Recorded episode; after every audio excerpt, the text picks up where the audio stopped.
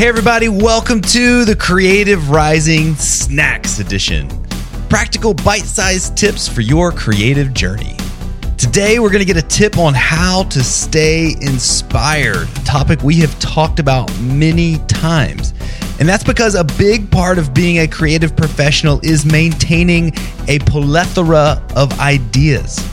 So when the time comes, you are on the ready. And it's an act of cultivation and not letting that well run dry. Because when it is time to go, you have to create and you have deadlines and budget and clients and bosses. And you might be stuck fresh out of ideas. So, here are a few tips that I recently heard from author Sam Harrison on how to explore in order to stay inspired. In, in uh, two or three words, the, the, the first thing I'd say is curiosity. Uh, every highly creative person I know is highly curious. Uh, uh, curiosity is uh, when I go to interview people for my books or for my uh, talks or interview uh, for articles.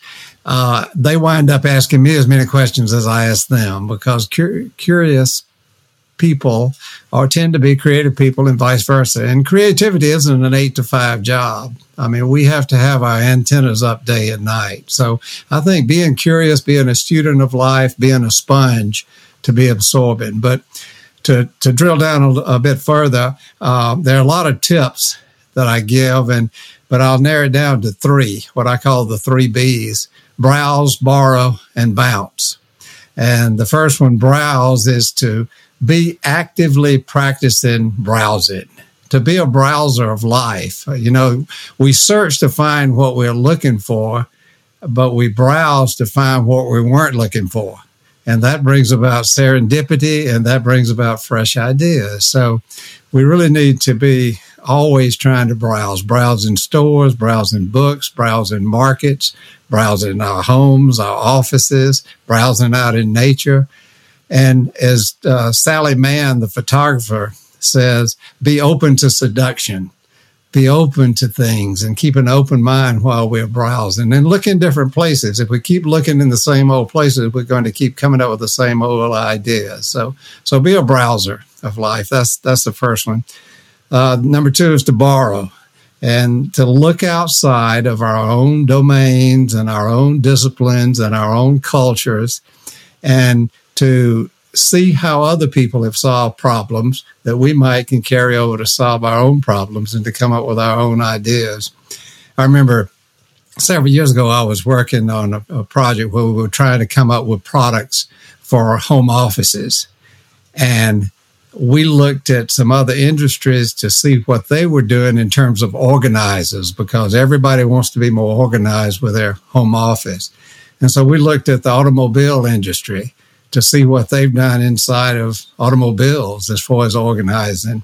Uh, we looked at medical field to see how they organize their supplies and their instruments. We looked at um, electricians. I, I had an electrician over to my house one day, and I was amazed by all of the organization he had of his tools and all the little fuses and things that they have to carry around. And we were able to take some of those ideas and bring them back and, and help with organizing. I remember one, when I was talking to people in the automotive industry, they told me that one of the top reasons pick, people select a particular car is because of the coffee uh, cup containers. that that's one of the key things that people look at. And so that made us think, well, if it's important when you're in your car, it's important at home. And so we came up with a device that was kind of a C clamp that had a ring on it where you could clamp your uh, this device to the end of your desk and then put your cup into it so that you didn't have to have your cup on your desk to knock it off. And uh, but that came straight from think talking to another industry. So borrow, uh, be be willing to look around. It's not where we take it from; it's where we take it to, and that's what's important. And then number three is bounce, and by that I mean bounce insights, information, inspiration off of other people. Uh, have a network of people outside of your family, outside of the people you work with, people out in, in life. Uh, have your own personal board of directors or a circle of creativity, people that you can share ideas, information, insights with. And that it helps us explore and helps us have new new ways of uh, doing things and finding ideas. So, so those are three tips. And kind of as an overall sign off on this, I would say ask more questions. Ask more questions in life. Questions loosen ligaments of cramped minds. When we ask questions, we open our minds to new things. So ask a lot of questions and ask simple questions. Can you help me understand why questions are important to ask?